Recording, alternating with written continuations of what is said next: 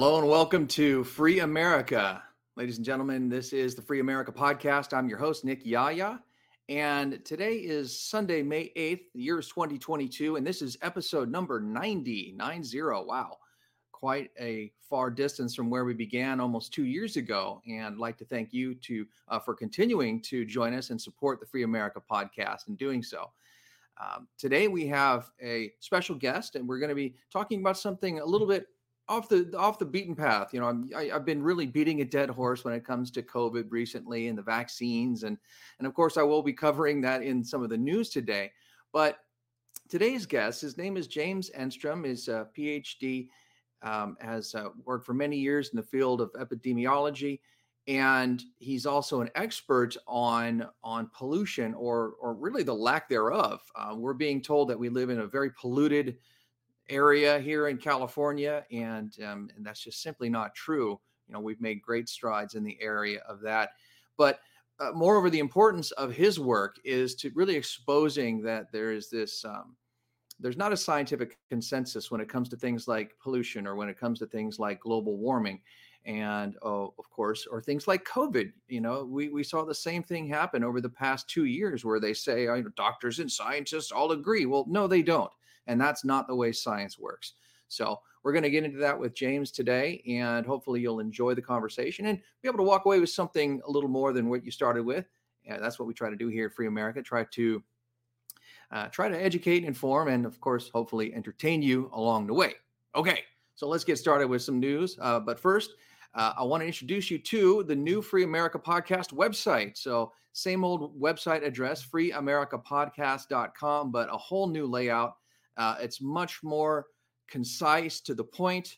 Uh, it's very clean. It's it's um, easy to manage, and so uh, you can get you know the first few episodes right here. Of course, you can uh, uh, always get more if you continue to scroll down. But we've got some really neat areas here. You know, we've got the different episodes. You've got our um, uh, you've got videos. Now, this is where you can find the video links to our podcast on Rumble. So if you click that, it takes you right to our Rumble page. No more of me just posting those up at the at the top um, of the show. So that way you can get to this stuff really easily and really quickly. So that's our new website. Uh, go and check it out. Let me know what you think here in the reviews section. We have a reviews. You can um, leave a review. You can you can read the reviews. Um, so go ahead and let us know what you think about the new website there on the reviews, or you can send me a message um, through the contact button right here. Okay. So moving on, uh, if you like what we do here at Free America, you can always visit patriotmobile.com and sign up. Use my name, Nick Yaya, in the referral code uh, area when you do sign up, and they'll give me a free month of, of wireless service. Now, this is a great Patriot-driven wireless service. Now, they use the same networks uh, that AT&T and T-Mobile use, so you get the same coverage. But for me, it was about half the price of what I was paying. So you're going to be supporting a great con- a company that that is patriotic. It, it supports um, conservative causes. It, it, they do not vaccinate or do not require their employees to be vaccinated if they don't want to.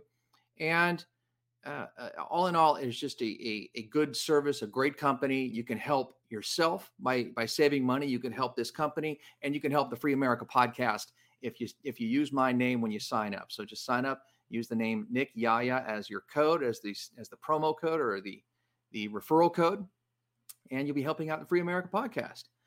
Okay, so moving on to the news today. Uh, this is a bit of a callback to last week. Um, if you might recall, I said uh, we were talking about this, the correspondence dinner, uh, the, the, big thing that all of the you know the, the the the media moguls attend, along with all the DC elites. And uh, I bet a, a, full Bitcoin against anybody who who would disagree with me on this. And uh, fortunately, unfortunately for me, nobody took me up on that offer. But uh, I bet that at this dinner that that the the servants would be masked and all of the people at the dinner would not be masked. Well, here it is. Um, uh, the infamous Dr. Fauci, along with Don Lemon. And you can look at these photos here that all the people serving the food, people are, are who are standing in the background waiting to cater to these folks are all wearing masks. So again, this is uh, it's it's it's good enough for the globalist predators to not wear masks, but of course not the servants, the servant class, the lower class to them. in their opinion, have to wear masks because they're filthy, dirty servants and uh, should be treated as such. So just the hypocrisy with these people is outrageous, and really, eh, they're, they're just it's it's almost like they're they're just begging for us to to uh, I don't know to just to topple them to, to bring them down to bring them down to to reality and off of these these high horses on which they ride. But anyway, I was right. I, I hate being right sometimes, and this is definitely a case of that. So sad but true. All right. Uh, interesting, a little bit of interesting side news here. As you might recall, last year, uh, a lot of media organizations were making fun of people for taking ivermectin, which is also, in addition to being a human medicine, it is also used to treat parasites in horses. Well, now uh, these same outlets are are are prompting their users to take horse medicine to abort their babies. So so before it was it was mockery of people for allegedly taking horse medicine, which they were not. And now they're encouraging people to take horse medicine to abort babies. These people are insane, insane. Eh, they have they have absolutely no no memory. They don't recall that they just talked about this a couple of months ago, um, and they've got really no shame in in just promoting the fact that they're killing unborn children with uh, with with drugs as if that's okay stunning to me. We won't get into that. That's a, that's a topic for a different day. But anyway, just thought you would find that interesting. Okay, uh, another interesting note here: the CDC used phone location data to monitor churches and schools to determine whether Americans followed COVID lockdown orders. Okay, so here is a government agency spying on American citizens, something that that we were promised by the NSA does not happen. But of course, uh, James Clapper was lying. He lied to Congress, and he should be held in contempt but he wasn't. Um, when he said that, the NSA does not spy on American citizens. Well, here we have now in your face just another agency admitting to it because they found out that we weren't going to do anything about it last time they mentioned it. Last time uh, it was outed that Clapper was lying. And so here they are just casually admitting that they're spying on Americans through your phone. Now, uh, this could be used to kind of chill in, in terms of um, chill your, your speech, your activities because uh, now you know you're being watched. And this is one of the tactics they use to uh, psychologically manipulate people. But uh, this is also just disturbing on its face because uh, we've got uh, unregulated government agency who's been responsible for damaging and destroying the economy and, and the psychological uh, psychological damage as well they've they've caused has has been immense due to their their policies of which they actually have no authority to issue this is the thing folks i mean this is what this this recent uh, uh, federal judge ruled down in florida that the cdc just does not have that authority i mean you, you recall they were getting into the mortgage business right they were saying that um, that uh, they are they were calling on um, landlords to to stop collecting rent from their tenants. Uh, you know, they put a moratorium on on collecting rent as if they have the authority. All right. So again, another rogue agency that is just, gone full out of control and something we need to rein in. Uh, here's an interesting story about Gil, Bill Gates. Now, this is interesting on a couple of levels. One, he plans to hire a 3,000 person social media team to push vaccines and suppress any differing information. Okay, so we've been through this drill before. As we've seen for the last couple of years on Facebook, Twitter, and other social media platforms, anytime you post something related to the vaccine, it'll say this is uh, this is either this is informa- misinformation, or it'll point to the World Health Organization, or it uh, you know, or it, you know it'll it'll label it in some form, or shadow ban it. It, it won't rank it in people's uh, feeds as as you can see so they'll suppress the information. So this is just another iteration of that. But what i found interesting in this article is a quote from bill gates. He says this is this is so un, unexpected and almost so bizarre. And here it is. It says gates said now that i'm back in the physical world people come up and yell and protest back in the physical world what what is that, what does that mean? Where was he? Was he in the ethereal world, the spiritual world? Did he did he did he take a you know a sabbatical back to hell for a few months? and check in with the boss? I mean, what does that mean? Back in the physical world, uh, you know, where was he? Uh, very, very interesting. So I don't know if many people caught that when the, this article came out, but uh, I found that definitely strange. Right. Okay. Moving on here. A little more COVID news. Biden regime warns COVID could infect 100 million people this fall, just in time for the midterm elections. Well, surprise, surprise, surprise. Here they are again, uh, using fear to manipulate the public to um, uh, essentially affect the outcome of an election, right? So they're giving themselves cover through these mail in ballots uh, that they're going to use to, again, steal another election because Lord knows that they cannot win on merit because, uh, well, they simply are just poor legislators. Um, and they've shown it to be true. And they are puppets of the globalist predator class. Uh, many of them are a part of that globalist predator class. And so here they are again, um, kind of pumping, and priming the pump, getting people prepared for this new wave, of course, of COVID that's going to come down the pike. And as always, uh, you're getting the the the echo from people in big pharma. So COVID nineteen, we may not be in a great spot in the fall, says Moderna CEO. So of course, they're echoing it as well, uh, which means that they they've got another campaign of vaccine uh, distribution ready to roll out on the tail end of that. Well, at the beginning of it, I'm sure. But anyway, um, another uh, in other Moderna news, uh, they've they've it says Moderna blows out first quarter earnings expectations, triples COVID vaccine sales. So so they're on a roll. They're just raking in billions, um, billions and billions and billions. So uh, 3.66 billion in net income for the quarter. That's the first quarter of 2022. So uh, that's an increase of 1.2 billion over uh, what it reported reported a, a, year previous to that. So about a threefold increase.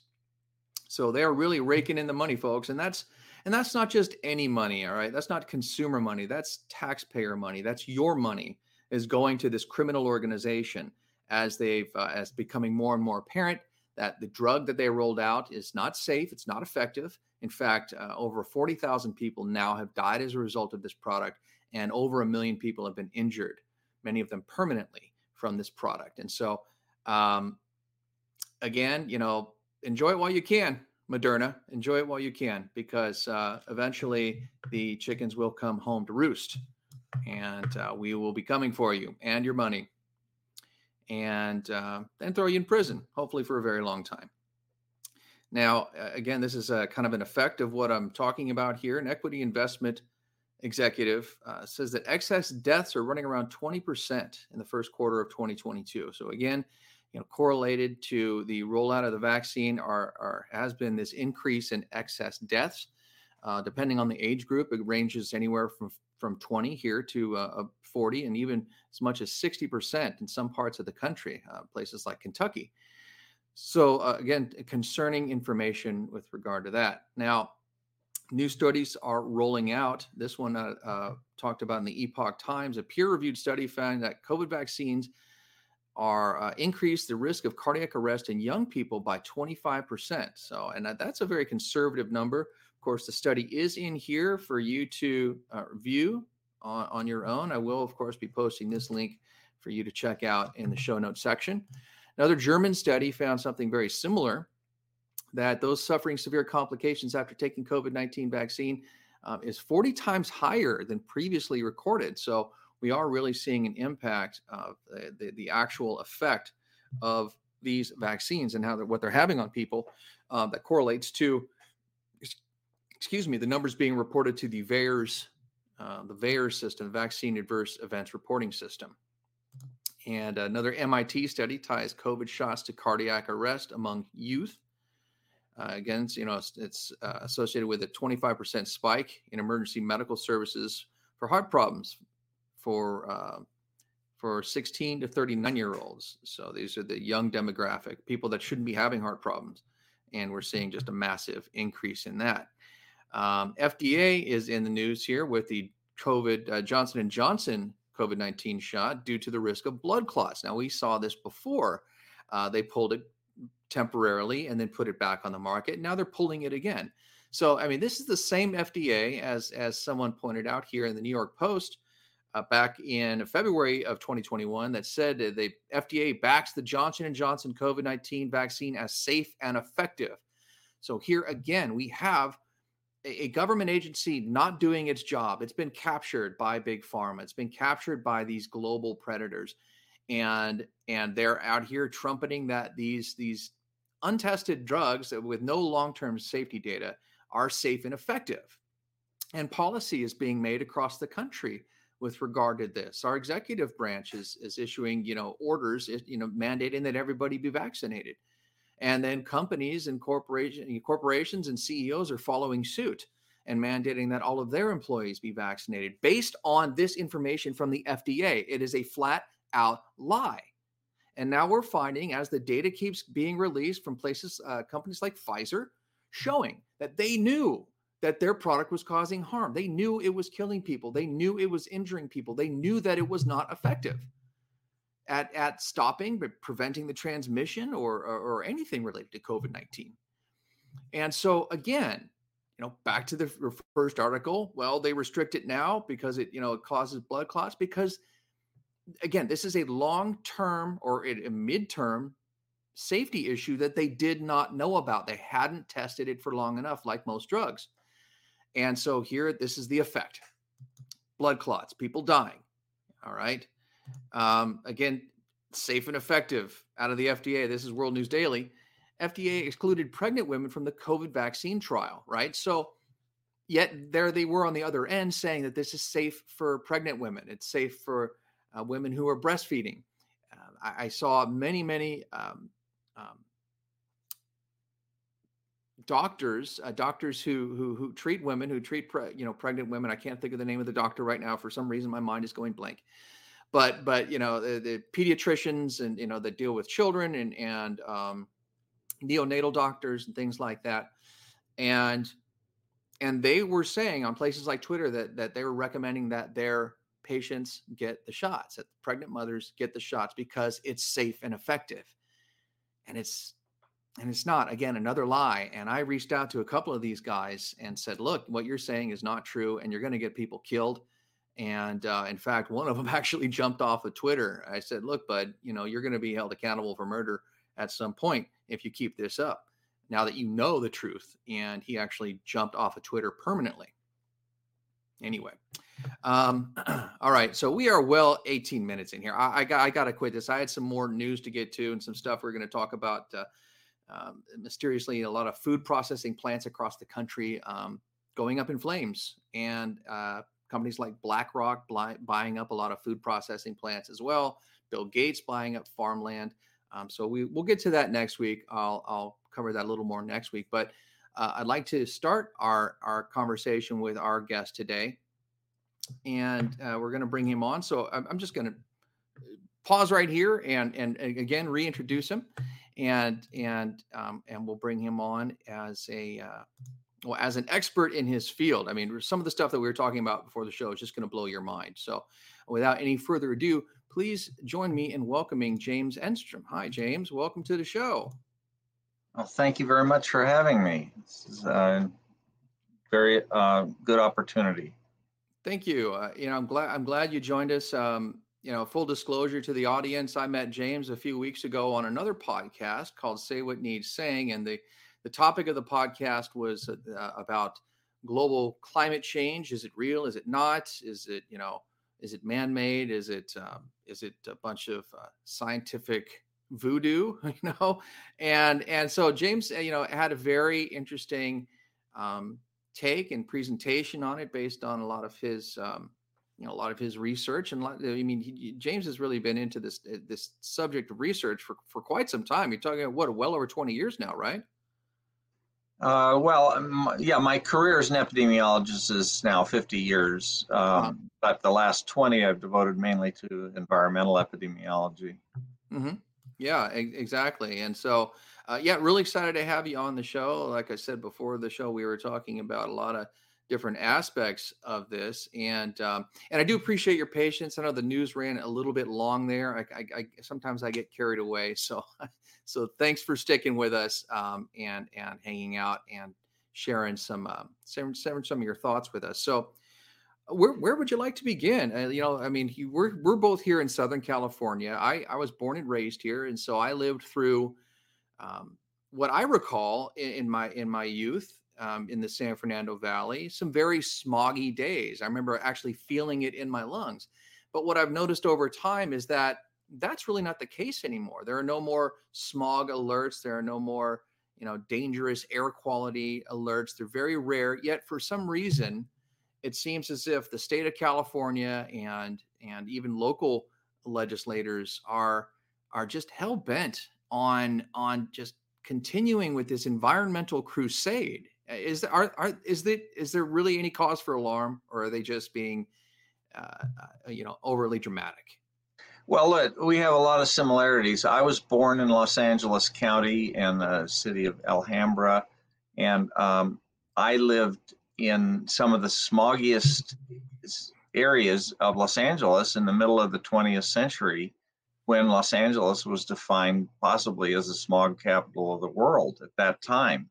Yeah. And uh, the situation required uh, action uh, because the um, levels of uh, pollution were um, making visibility difficult in terms of uh, seeing um, any any great distance, and also the impact on lungs. And right. so the state um, established what was called the um, California Air Resources Board in 1967, and it was headed by a Caltech um, uh, aerosol chemist named Arie Haagen-Smit, a very distinguished scientist, started this agency. And um, their goal was to try to find ways to control the levels of, of smog. And then three years later, in 1970, uh, Richard Nixon established the US EPA, the Environmental Protection Agency. And um, these two agencies have had as a major uh, focus um, controlling air pollution. And um, the levels of air pollution have dropped uh, consistently over the last half century. And um, this is because of regulations that have been implemented. And uh, you're absolutely right. The smog alerts that used to exist here in Southern California are no longer uh, present. And yeah. we have now at this point uh, levels of air pollution. The two main um, pollutants that are um, of interest are particulate matter, uh, particularly the portion called fine particulate matter, and ozone. And both of these um, pollutants are at record low levels. In fact, they're um, at levels that are um, about as low as you can possibly go with the amount of human activity that exists, uh, especially here in Southern California. There's an agency that's um, a local agency. So, in addition to the state agency of the California Air Resources Board, they have a local agency uh, called the South Coast Air Quality Management District, which covers the four counties of Los Angeles, Orange, Riverside, and San Bernardino. And that amounts to about 17 million people. Um, and it is um, a an, an, agency that again works off of uh, guidance from US EPA and the California Air Resources Board. Mm-hmm. And um, and so we're now at a point where uh, the levels are so low that um, there is is really no um, a health effect that uh, justifies the uh, the levels of the of the impact of the regulations. And uh, there's a, a, couple of key factors that are often uh, forgotten by the um, the people that are implementing these regulations that uh, what what's done in California regarding air pollution doesn't stay in California. Uh, yeah. Air air moves and disperses beyond the state boundaries. Right. So if they uh, if they make an effort to lower the levels in California, uh, which they have done, there are countering effects um, of higher levels of air pollution coming from other um, places on like, Earth, and like China, right? Yes, and this this is exactly right. Yeah. Uh, on some days, there are measurements now in California that 30% of the pollution comes from across the Pacific Ocean from China. So that's, um, amazing and, and stunning. You know, and and there's supposed to be that these right at the at the global level wasn't there? You know, global climate summit and and everybody was signed on to this. You know, the Paris Accords, I believe, and and I think it was President Trump who said, you know what, you know we in the U.S. are doing our job. We're doing a fantastic job at addressing um, at addressing pollution, and we have. And he's right. But there are other countries out there like China or India who have large populations who are emitting an immense amount of pollution into the atmosphere. And and I think he he pulled us out of the Paris Accords and said, look, unless these guys are going to do their part, uh, we don't want to have any. We don't want to have a part of this and keep funding it and keep financing it because it's just not in our interest. And and and he's right. They they continue to pollute. I think China is building one new coal uh, coal powered electric plant every week, or or something along those lines. And so. And yet here we are in California, and we're shutting them down. We're not even shutting down coal plants; they're shutting down natural gas powered plants, which emit next to no pollution, uh, as far as as far as I know. I could be wrong about that. So it just it's just shocking to me to to think that we've done so much over the past 40 to 50 years now almost uh, to address this issue and and they're they're pushing it even further now right they want all, all cars to be electric uh, all cars sold in california to be electric by 2030 and and uh, yet they, they they don't they don't think about the the economics of it, the logistics of it, uh, making something like that happen. I mean, how, how are you going to electrify 17 million cars, uh, right? Or you know, the pro, or well, not everybody I imagine would have a car, but but you know, that's a, there's a lot of cars here in Southern California. Where are you going to plug them all in?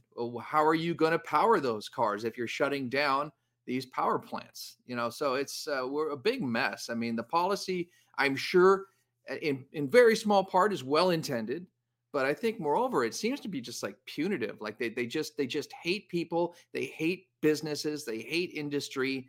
Eh, they just want to. It seems like they just want to destroy the economy. I I I really don't get it. Well, look, it's um, I always uh, state there are basically four essentials uh, to life: uh, food, air, water, and energy. Hmm. And what this particular um, agency, the California Air Resources Board, along with EPA, has done is really um, uh, grabbed on to the air portion of those four, and um, it's done it in a very um, deceptive and devious way by linking uh, inappropriately linking it to human health. Hmm. And that's where I'd like to explain the um, the particular um, issue that has come up um, that is involved with it's um, the notion um, that air pollution kills people. In other words, it raises their death rate above what it would be if they had lower levels of air pollution. Mm-hmm. And this is a controversy that has gone on now for uh, uh, 30, um, 30 years. If you put up the other um, uh, comments that I made um, from uh, to EPA, this right um, here? Yeah. These are comments that I made on February 25th. They're on my website. Uh, I have a, website called the Scientific Integrity Institute, uh, which uh, contains basically my science, most of my scientific career. And um, in in this um, summary, which is a comment that I made uh, for three minutes, I was only allowed three minutes to make uh, comments to uh, the EPA group that is currently assessing the tightening of this standard known as the fine particulate matter National Ambient Air Quality Standard, or the abbreviated PM 2.5 NAAQS. Mm-hmm. And um, they're basically using um, what they're using is um, a very uh, distorted uh, and inappropriate um, analysis of data on humans. In other words, uh, human uh, epidemiology involves uh, measuring uh, exposures. And most classically, this is like cigarette smoking um, and following the subjects over time for development of disease and in particular, um, death from lung cancer is probably the strongest uh, relationship that exists in chronic disease epidemiology. And uh, these are where you get ratios. Um, if you have really heavy smoking uh-huh. uh, for long periods of time, you can get relationships that have uh, risk ratios of up to 100, uh, 100 times uh, a person right. that's never smoked uh, versus one that's a heavy smoker. And, and, and, in, uh, and, in, and, in, your comments too, you pointed out that the, the, the person's, the average person's expo- exposure to these pollutants is the equivalent of smoking one or two cigarettes per year. Yes, right? that's right. You see, yeah. um, and so uh, the whole thing is distorted. These are called confounding factors that are often just simply ignored. But um, among the weaknesses that exist in this type of epidemiology is that they are actually imputing the air pollution levels on individuals by their um, residence history.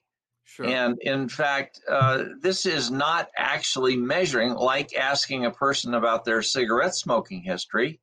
This is making a measurement, usually with a monitor that is not um, uh, next to the individual. It's a monitor that might actually be out by, and many of them are near freeways or mm-hmm. other sources of pollution.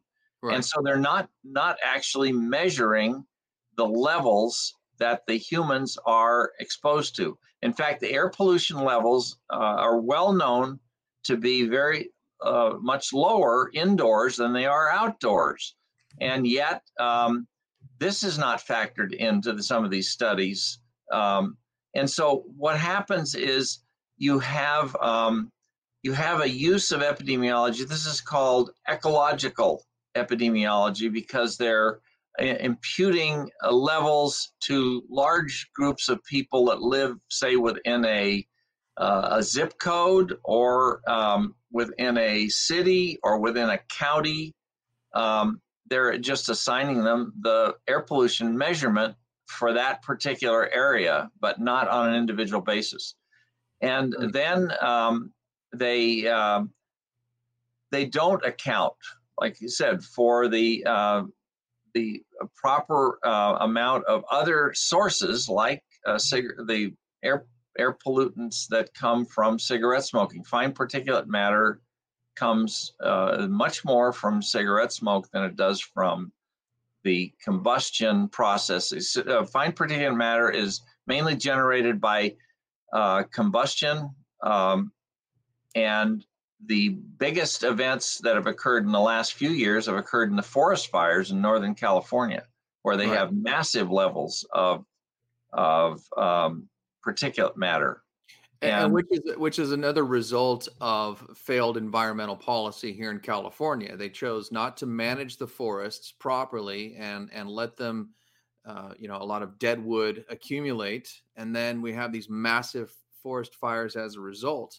So it's it's like it's it's it's like the very policies that they they enact come back to uh, you know create a, a, a worse problem. I'm, I'm, you know, for lack of a better word, you know, it, it, it comes back to bite them in the, in the butt, right? And so, uh, is this the same sort of thing that we're seeing here? Is this is this kind of a a, a, you know an exercise in in self-flagellation where you know we're we're bad we're horrible people we need to crank down even more on these environmental standards and um and and then in the end it, it really isn't serving anybody but it the only thing it does really is damage the economy damage people's standard of living and make everything more expensive right? Well uh the, yes i think in in uh yeah those are actually consequences of of this bad science. But to give a little more background on the science, what has happened is that they um, they do not um,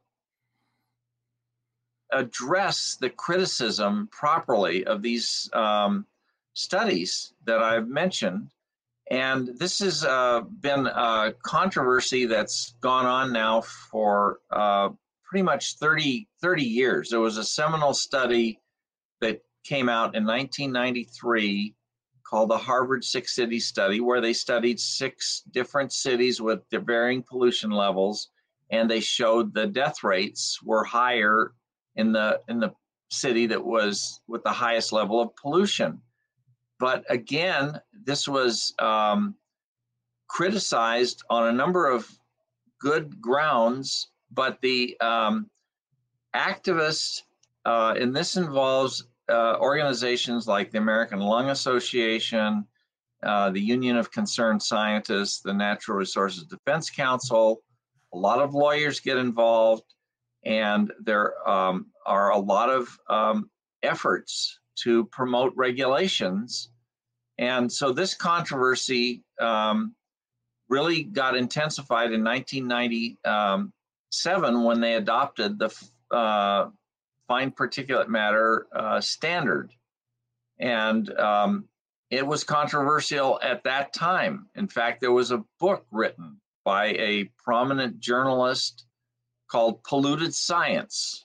And he went through all of the um, problems that um, were involved with these studies. And the in addition to the Harvard Six Cities study, there was a, a much larger study uh, it was done by the American Cancer Society, and um, that study was considered the seminal study that uh, justified the standard. And um, so, they, so they based this standard off of a one single study. Well, basically, yes. the The American Cancer Society um, study, which was designed for cancer prevention. I was actually involved in enrolling enrolling subjects in that study back in 1982 when it started, mm-hmm. and um, it was designed to study um, various uh, lifestyle and dietary factors related to risk of cancer. It was not designed to uh, study air pollution because they didn't ask any questions about air pollution and uh, so what they did was they broke it down by the different geographic areas and then assigned, like I said, the levels of the particulate matter that were in those particular geographic areas. Now, so they, um, and they made assumptions based on that. They just it's, it's correlative, right? It's not yes, actual. That wow. is that's right, and these are very weak associations. When I said you can get relative risks of up to 100 uh, for lung cancer and cigarette smoking. The levels here for um, the differences in air pollution are not a factor of 100, they're a factor of about a 10% increase. Not a hundred-fold increase, but a 10% increase. Wow. And um, and this is down in the range of noise. And epidemiology, is chronic disease epidemiology is just not designed to pick up tiny effects like this with any certainty.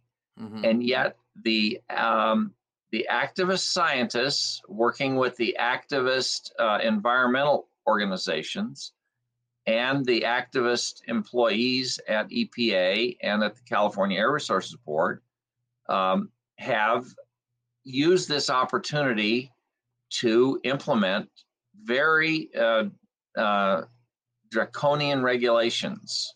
And um, I particularly um, been involved with one that's called the uh, truck and bus regulation. This was implemented at the end of 2008 in California, and it was related to the fact that diesel particulate matter is one source of fine particulate matter. It's not actually a major source, but it's it's a um, since you can't um, control the major sources are like uh, uh, uh, forest fires, which right. should be controllable in California, but given the poor forest management we have, are yeah. Um, are not not controllable. Uh, but uh, the diesel component is controllable by basically outlawing um, diesel engines, or um, what they did as an alternative to outlawing them as uh, filters, diesel particulate filters that uh, were uh, not particularly effective, and they they damaged the engines on the diesel trucks. Right, and now and now there's some there's some kind of additive to the fuel that is part of the newer standard that um, it it apparently makes it run cleaner. But if you run out of this additive, the truck is essentially inoperable. You can't just put more diesel fuel in it. You have to have this additive, or you have to have the fuel with the additive in it. And so again, this is like another thing that cripples the the the economy um, at a time at which we're in a very tenuous situation economically speaking, just coming out of this whole, you know, COVID nineteen lockdown and and everything that went with it, and the, the you know the supply chain issues. You had issues with uh, not enough drivers, not enough trucks because a lot of these guys didn't want to take the jab. So uh, it, it, it almost seems like, and and maybe you just give it your thoughts on this or your opinion on this, but but it seems like their end goal is to implode the economy. I, what do you what do you think their end goal is aside from their stated goal, which is reducing pollution to zero? Uh, I, I, imagine I think that's what it is, right? But but what do you think that their their real you know goal is here? Do you, do you have any thoughts on that? Well, I believe uh, they see this as a means of of real control over um, many aspects of society. And um, it's worked extremely well in California because um, they just make it sound uh, so, um, you know, uh, plausible in a way that people uh, that aren't experts don't understand the uh, minute health effects and hmm. they don't uh, have a, a perspective. Uh, what I've tried to point out is that um, there is, aside from the weak evidence that exists, and I did a seminal study in 2017 that showed the original study of the American Cancer Society was actually incorrect.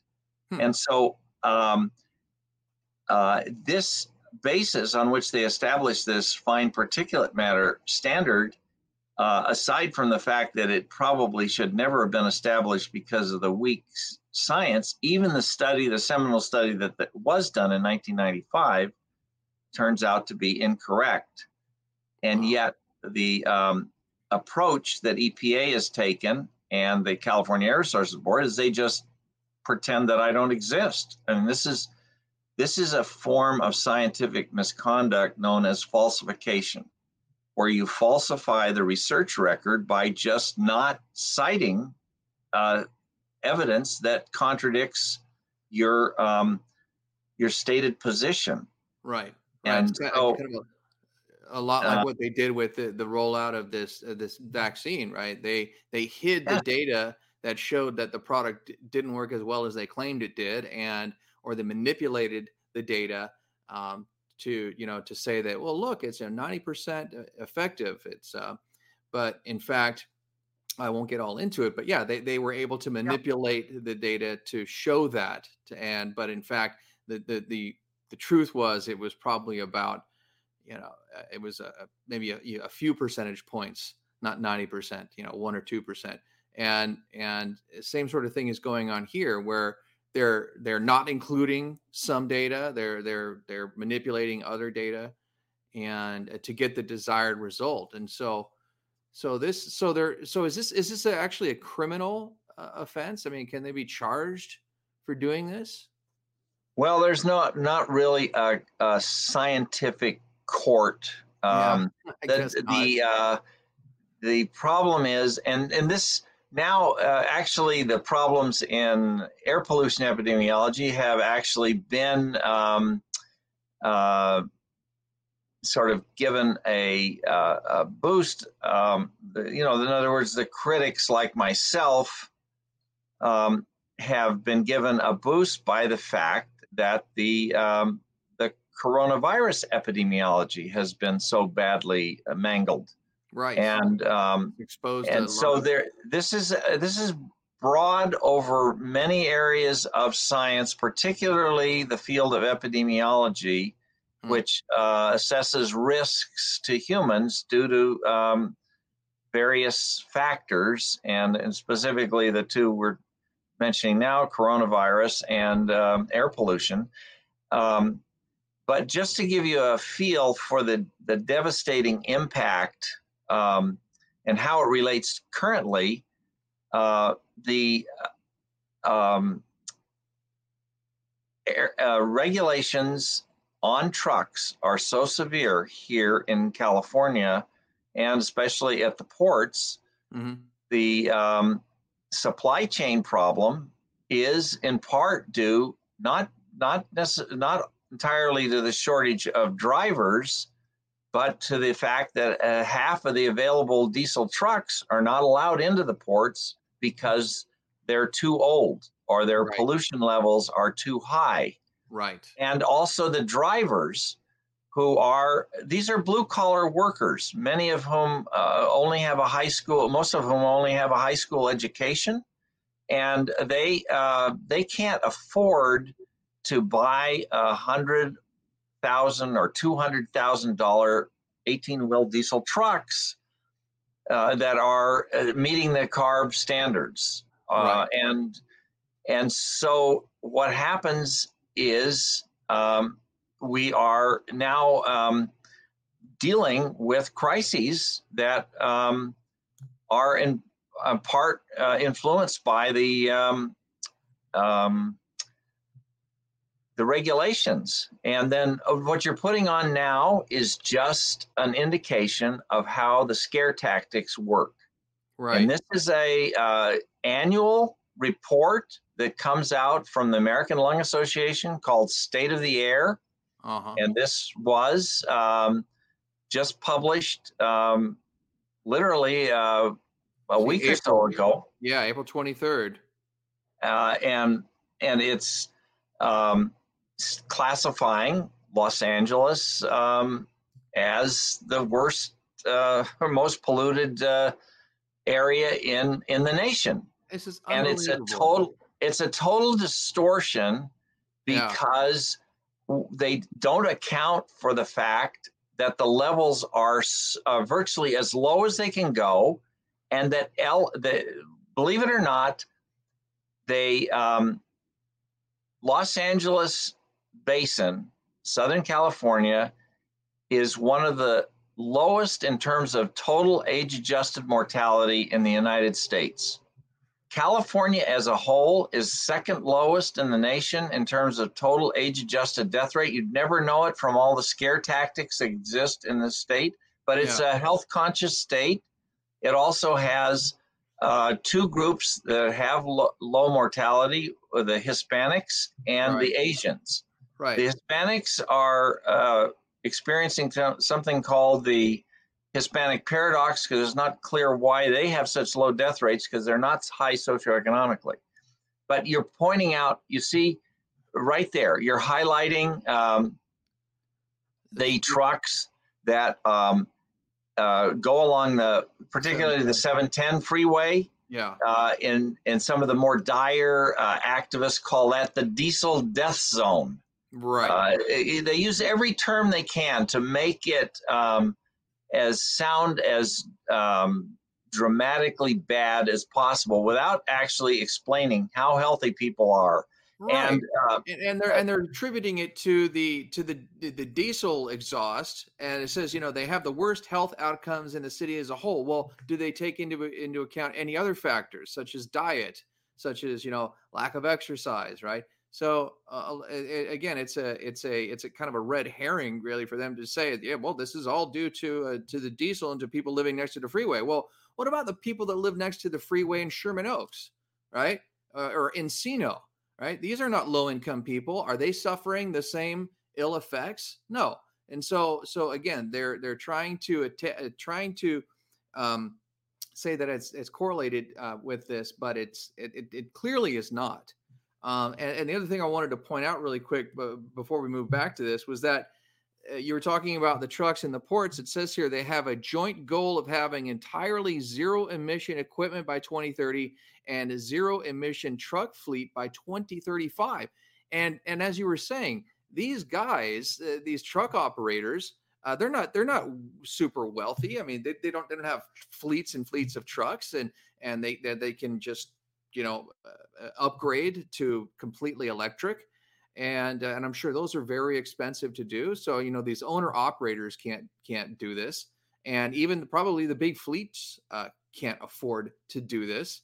So it's it's almost as if I mean they, they, they've got this impossible goal to reach, and they're and they're using this false narrative that that these diesel trucks are is killing people um, in, in, these areas, and it, it's it just seems to me uh, this is just more fear mongering right uh, that that it just comes out of the comes out of these these you know liberal progressive governments that you have here in California and other places, you know, places like New York, same sort of thing. Seems like all their policies are based on fear, and all that fear is created by uh, manipulating data and distorting things. It's just this is just infuriating. Uh, people, yes. people should be in, just enraged by this. Well, uh, the, the more they can learn, and that's why it's important for um, sources like yourself to try to help get some balance in terms of the uh, uh, exposure of the um, actual evidence. And so I, have worked uh, hard on this, but it's very hard. The the universities and the um, different agencies are all um, pushing this extreme agenda, especially here in California. Now, that's not true in uh, many parts of the United States. In fact, the situation is so bizarre that many truckers don't even want to come into California because of the different um, regulations yeah. where they might be driving uh, completely um, legally all over the United States, but then they hit the California border and suddenly their uh, their truck is no longer legal. I mean, it, it's it's it really um, something that needs uh, again more exposure in terms of the ability to to get the actual facts and get some common sense to give you an idea of how extreme these agencies are, just in the last couple of days, I heard that the uh, South Coast Air Quality Management District was going to propose uh, helping subsidize these uh, new electric trucks, which are not as reliable as the diesel right. trucks. No. And uh, the, then this is just going to be a complete waste of uh, money but they're going to push this agenda anyway. And the um, the uh, ability of the um, the trucks uh, and and other um, equipment. This affects equipment that's used all over the state in construction, in mm. manufacturing, in farming, Hmm. These are all impacted and they, they help drive up the costs. So there's a lot of costs, uh, and this relates to the fact that gasoline is on the order of um, a dollar and maybe it's as much as a dollar and a half higher here in California than it is in the rest of the nation per gallon, and um, and these uh, these are now becoming um, more concerned because of the the in, greatly increased um, costs due to inflation and um, the different um, uh, energy crises that we're we're experiencing. Uh, I mean, there's a whole there's a whole domino effect to it, and and unfortunately, at the end of the day, it's the it's the the consumer who pays the price. So people people can afford to buy less. They can afford less, you know, in gasoline. I mean, I, I went to the gas station the other day and I I gave them 60 bucks cash, and it should have been more than enough to fill up my car, and it still did not fill up my car. And I, I'm just I'm beside myself because you know that money. I mean, a couple of years ago, was half that to fill up my car, and so I could have taken that money and spent it elsewhere, right? So the economy suffers as a result of that. You know, the price of of goods goes up, the price of food goes up. You know, the price to to to uh, you know to farm that food has gone up because of the price of fuel and now they want to, on top of that, make it even more difficult for farmers to harvest their crops and to do what they have to do, or for truckers to to to take that from one side of the state to the other. You know, from our from the rural Central Valley into you know w- you know highly populated Southern California. It's going to be more expensive to truck those goods down here, the, that food down here, and it's like it's like they don't take into account any of these things it's it's it's it's as if they you know they they just don't even they you know it feels good it feels great it sounds great right? Uh, you know hey we're saving the environment and we're reducing pollution and yay yay. But but they don't for, for one you know they don't consider the fact that the the economic impact of it but then then then like as you're pointing out um they're not really doing anything and they're not they're not saving anybody from anything because there's not the problem. We don't have a problem. They need to stop. They just need to stop right. with this nonsense.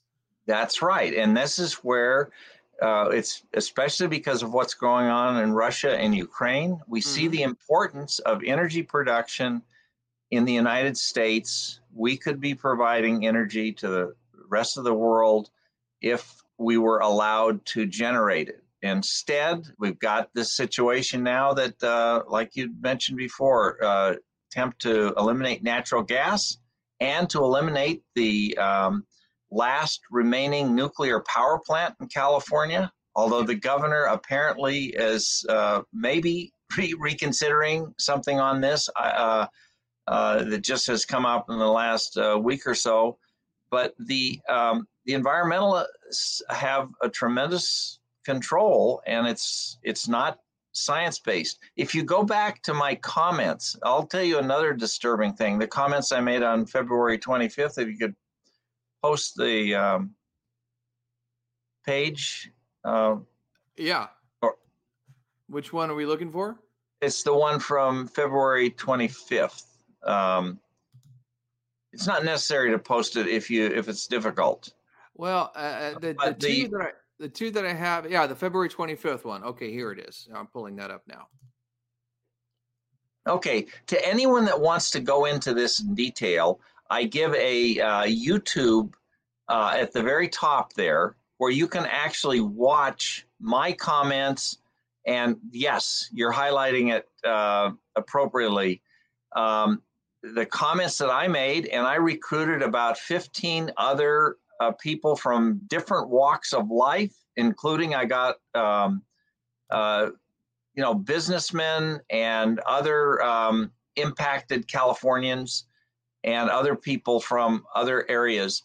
The um, we all made our statements, three minutes each, to the uh, this panel, which is called the CASAC, the Clean Air Scientific Advisory Committee uh, particulate matter panel, hmm and they sat there and looked at uh, us like we were uh, didn't exist. They didn't ask a single question about what we said. They didn't make a single comment, and um, this is this is extremely unprofessional of these people.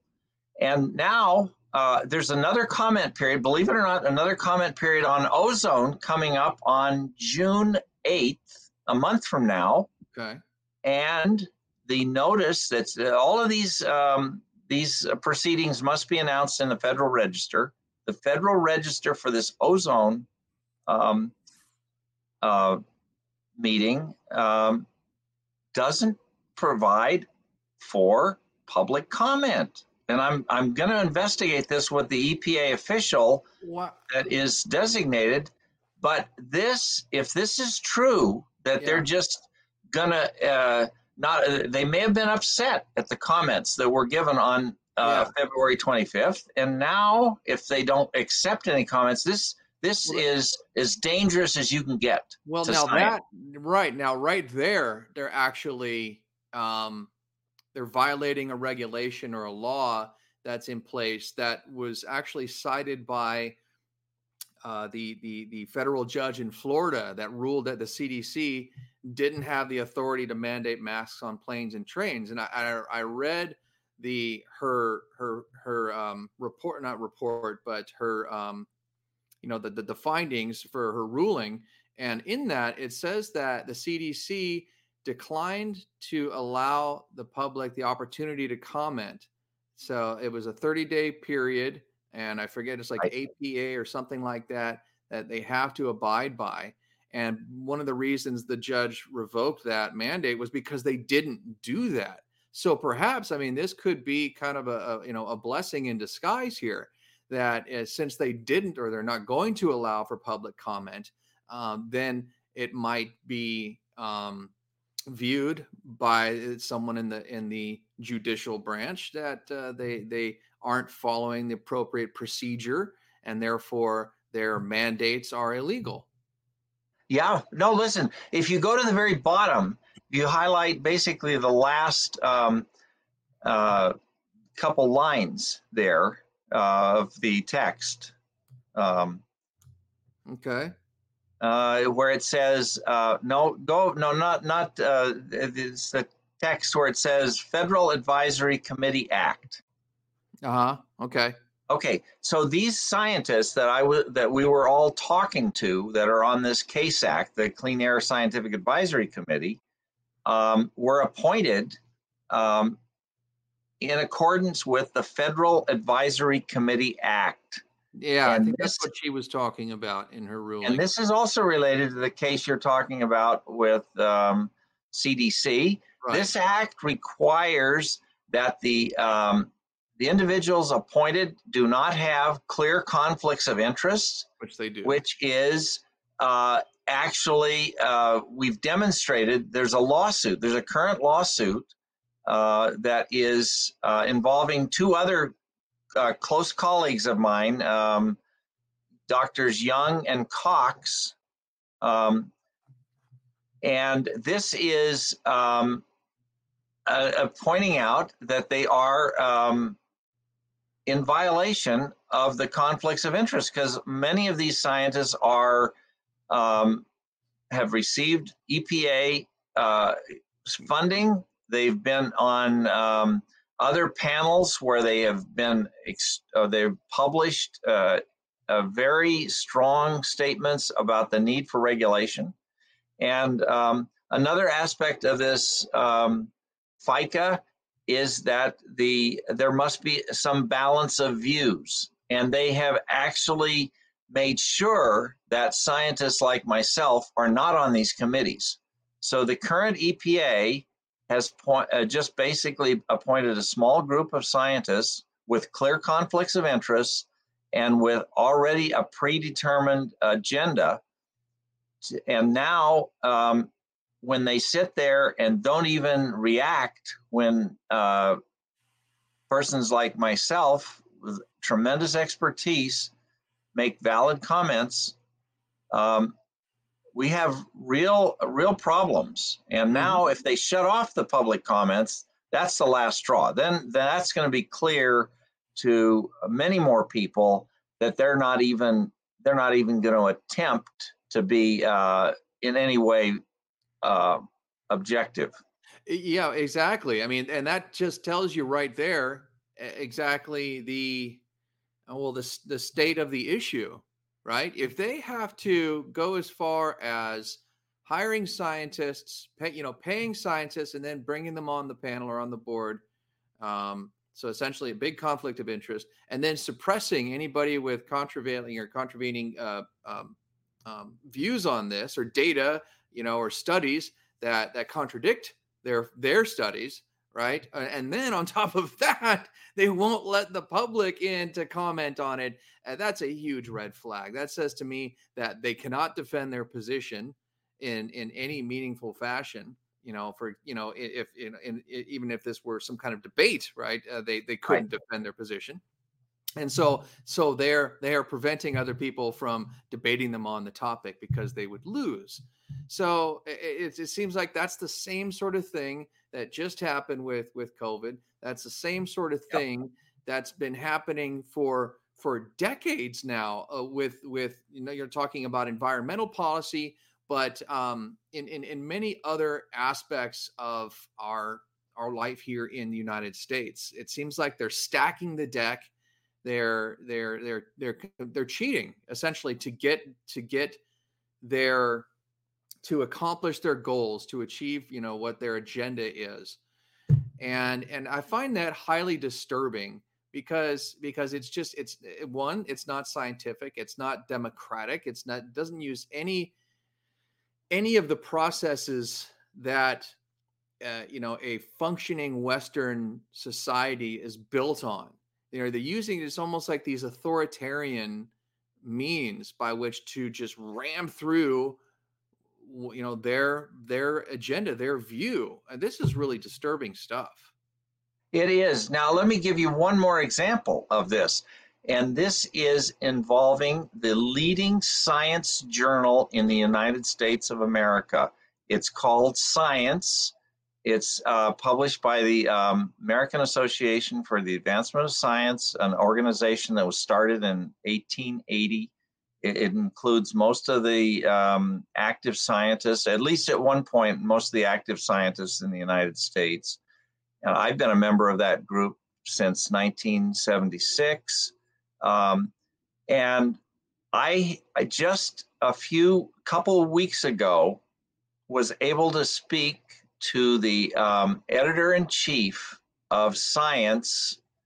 Um, he was diplomatic enough to speak with me because I've been critical of a number of things that are published in that uh, journal. And again, it was on the topic of the, what was known as the EPA transparency rule. EPA, uh, um, under the Trump administration, was attempting to um, get a rule in where evidence had to be transparent and uh, accessible so that the the public or the other experts that wanted to examine the evidence could actually see the evidence of what on the that the regulations are based upon and um, the this was uh, contentious, um, but the goal is good because transparency and reproducibility are essential aspects of the scientific method. Absolutely, this is how uh, this is how science advances. Right, and so the editor, um, I was making the case that I had submitted.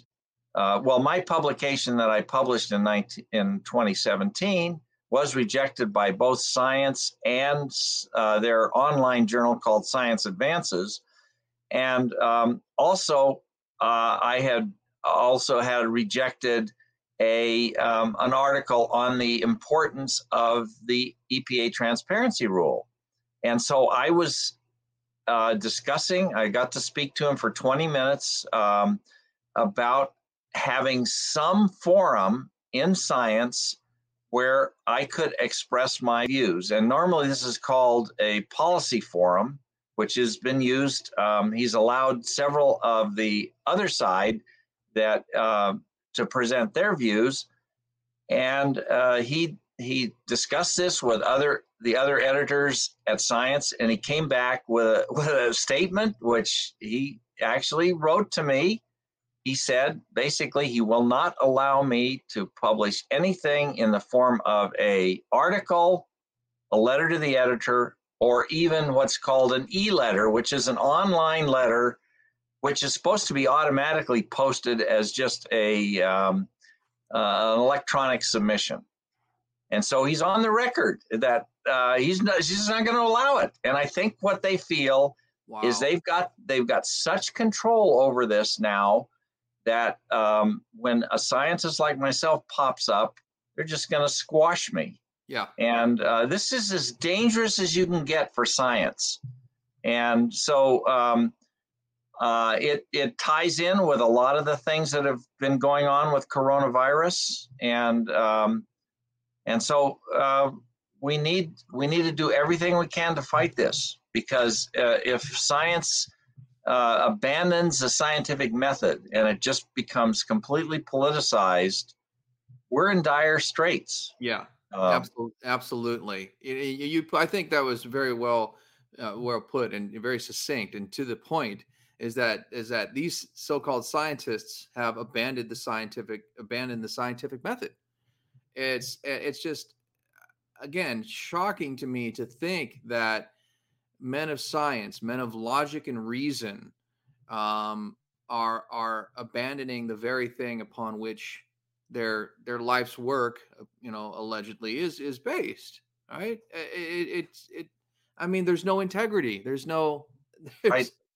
It's it's that is the most shocking thing, and and it's right, and it's not, and it's been going on for for quite some time. I think you know with with regard to the the issue of global climate change, which was, I, I believe, originally it was supposed to be global cooling, um, and then the the science changed, and it was global warming, and then the science changed again, and it was and it was um, you know climate change, right? Because they because things just just kept not fitting the, the the model. They couldn't reproduce the results, right, of the of the theory and and so um but it seems to me like and from what from what i understand what you were discussing and we were discussing on that other podcast is that they, they've been doing this they've been silencing critics for a while. They've been um, uh, you know suppressing information and data and actual science and studies um, that that prove them wrong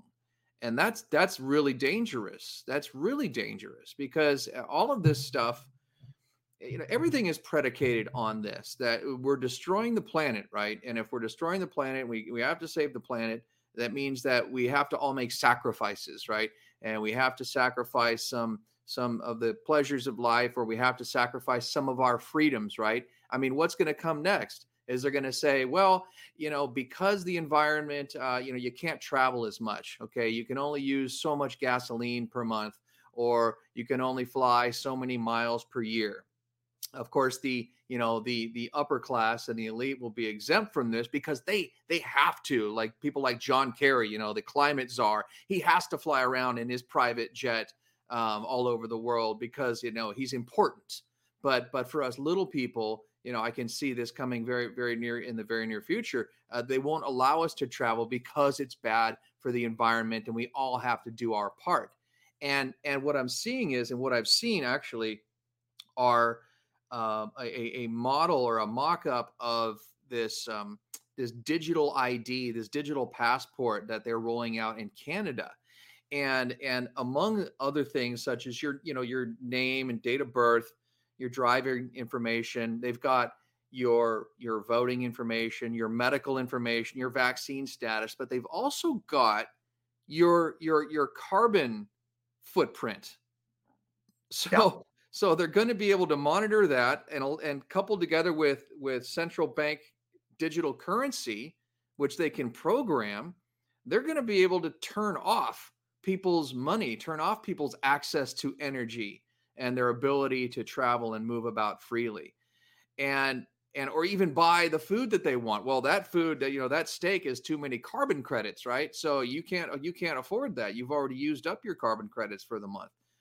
And and so this is this is people need to take this very seriously. This isn't just some right, you know, uh, uh you know, uh, a, kind of a, a scholastic argument over you know whether or not pollution is harming human beings and and or um, to what degree I mean, this is something that is has a larger impact on on pretty much everything and everybody.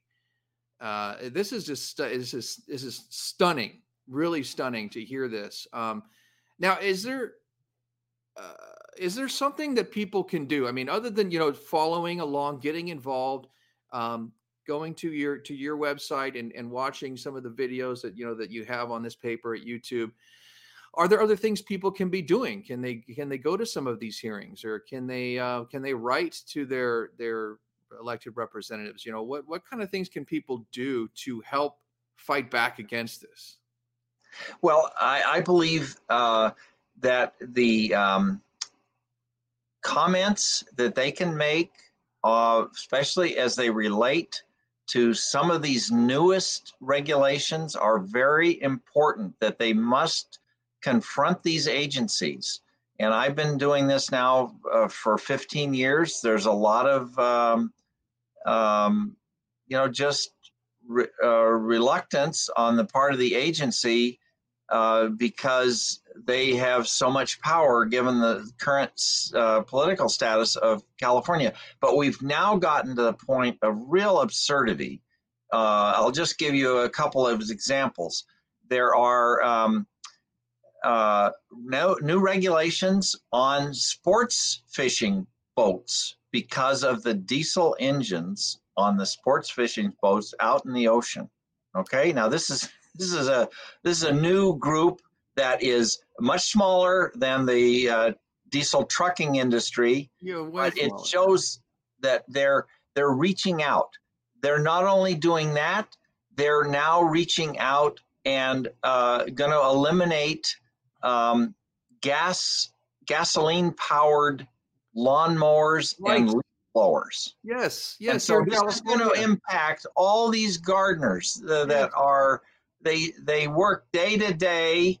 They don't have uh, massive resources. They don't have the ability to carry around. Apparently, you need ten batteries to operate some of these uh, uh, lawnmowers if you're going to go for a you know many different locations during a whole day. Right. Uh, this this is uh, absurdity again because of the dangers of the pollution from these um, these uh, minor sources. Yeah, and um, and it just goes on and on. Several years ago, they they eliminated a lot of uh, new construction of wood burning fireplaces in right. homes and the these are or gas burning stoves. yes, and gas. That's that is one of the most dangerous of all. The elimination of natural gas, um, and um, and uh, so people must stand up. Yeah, and protest to their. Uh, they can protest to the um, to the uh, power companies in Los Angeles. It's the Department of, of Water and Power, um, yeah. or to the Southern California Gas Company. Uh-huh. Uh, they can stand up and say they want they want this uh, properly assessed. They don't want to just uh, follow some um, guidance that's coming from from uh, activists. Right. They want to hear both sides of the story. Right. Good. And yeah. I, okay. Sorry. Uh, there are there are uh, individuals that are doing doing this to a um, um, to a large extent. Uh, there's a um, person, uh, a very in, good investigative um, journalist in Texas named Robert Bryce. Uh, he's done a number of podcasts on this including uh, he's even got a um, legis- uh, a liberal Democratic uh, legislator in the Sacramento area um, who agrees with him especially on the issues like natural gas. And um, and so it is possible to turn this around. We've got some uh, some very energetic people um, and young young man um, Alex Epstein, who's written about the moral case for fossil fuels. We actually have a candidate for governor now, an independent candidate named Michael Shellenberger, who's advocated for uh, continuing uh, nuclear power, which is uh, the ultimate clean source of energy, uh, but has been demonized uh, by the radicals because of uh, a couple of minor accidents where no one was really killed due to radiation.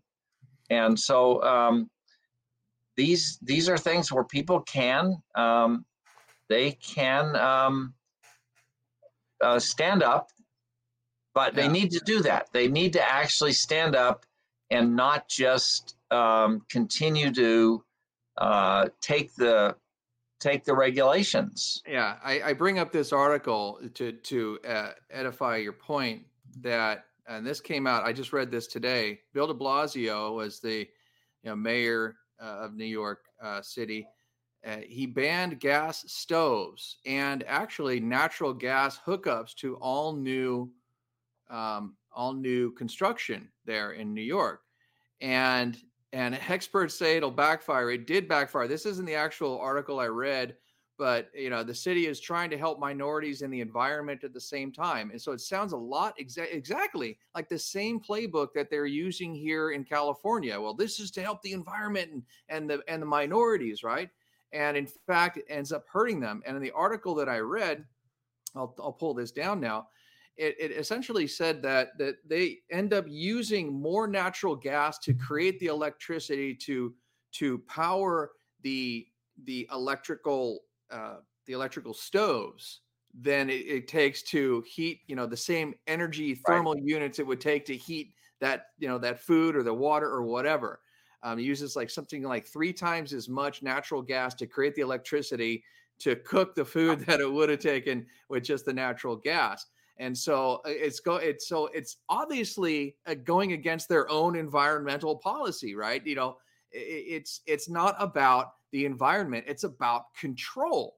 Yeah, right. All of That's this is exactly. about control. Yeah, they're they're in many ways defying basic laws of physics and chemistry in some of this policy that just doesn't, uh, it's not going to reduce um, uh, pollution any more than it's been reduced. It's not going to reduce greenhouse gases, especially when you've got countries like uh, uh China and India um, uh, increasing the um, amount of uh, pollution.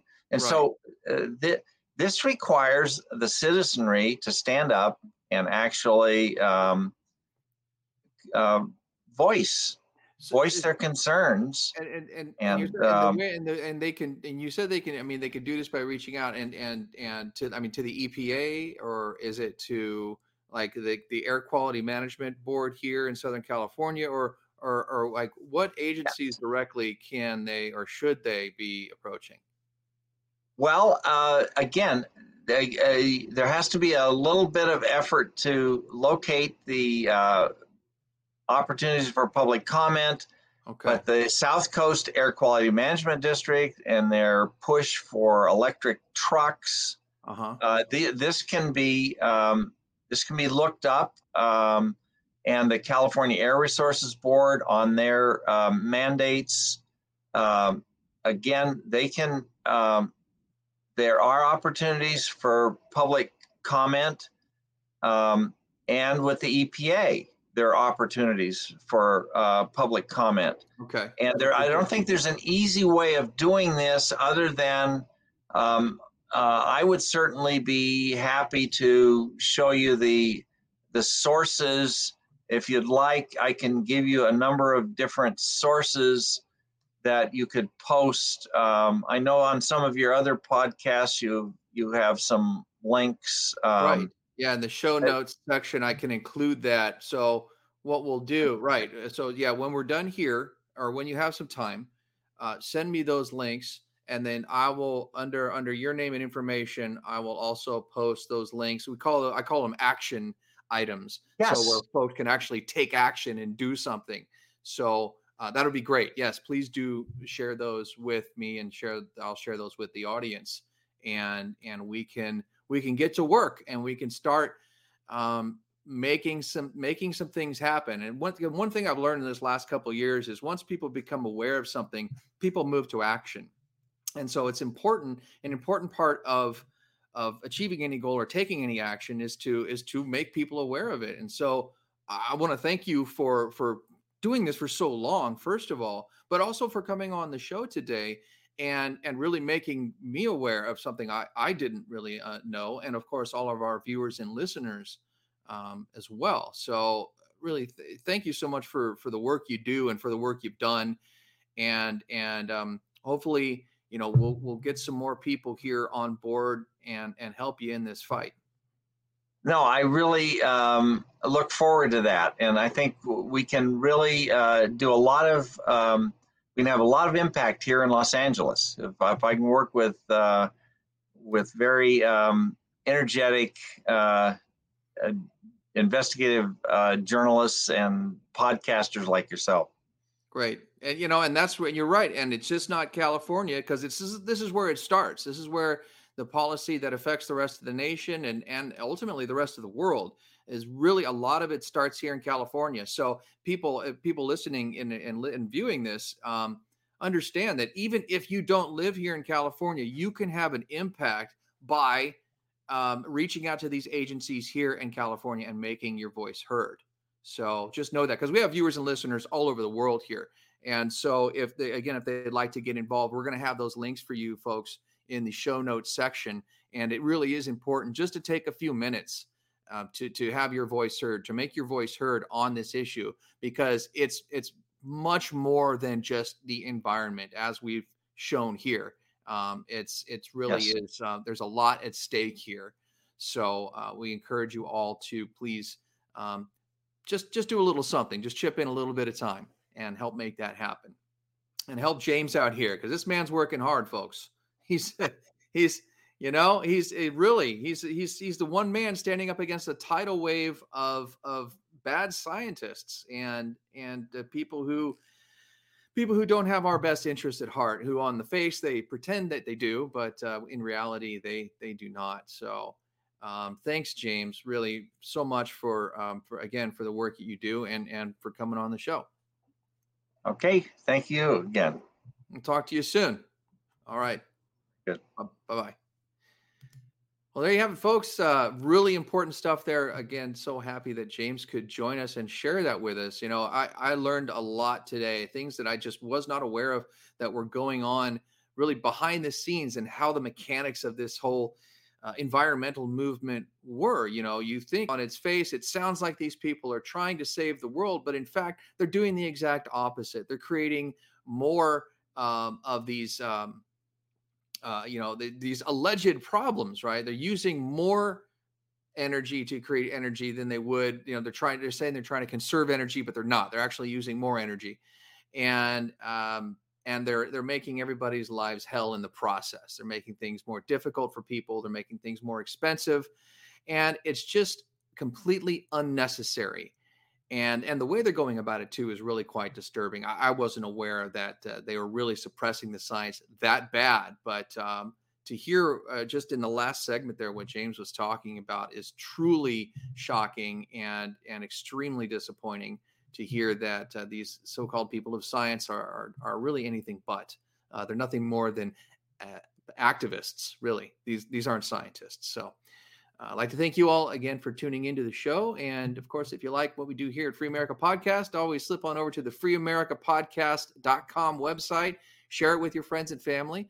Um, you can share this episode as well as others. We have direct links right there to the audio versions of the episodes. And of course, if you click over over here on videos, uh, it'll take you to the links where you can watch these on Rumble or BitChute. And you just click on there and it'll take you right to those videos. So if you like to share the videos on your on your social media feed, please feel free to do that. I don't have any copyright restrictions. You can share it all you want. We just got to get this information out to people. And please do remember to go to the show notes section of this very episode and take some action. All right, just a couple of words uh, uh, to these uh, regulators and these, you know, the EPA and so forth really will make a difference.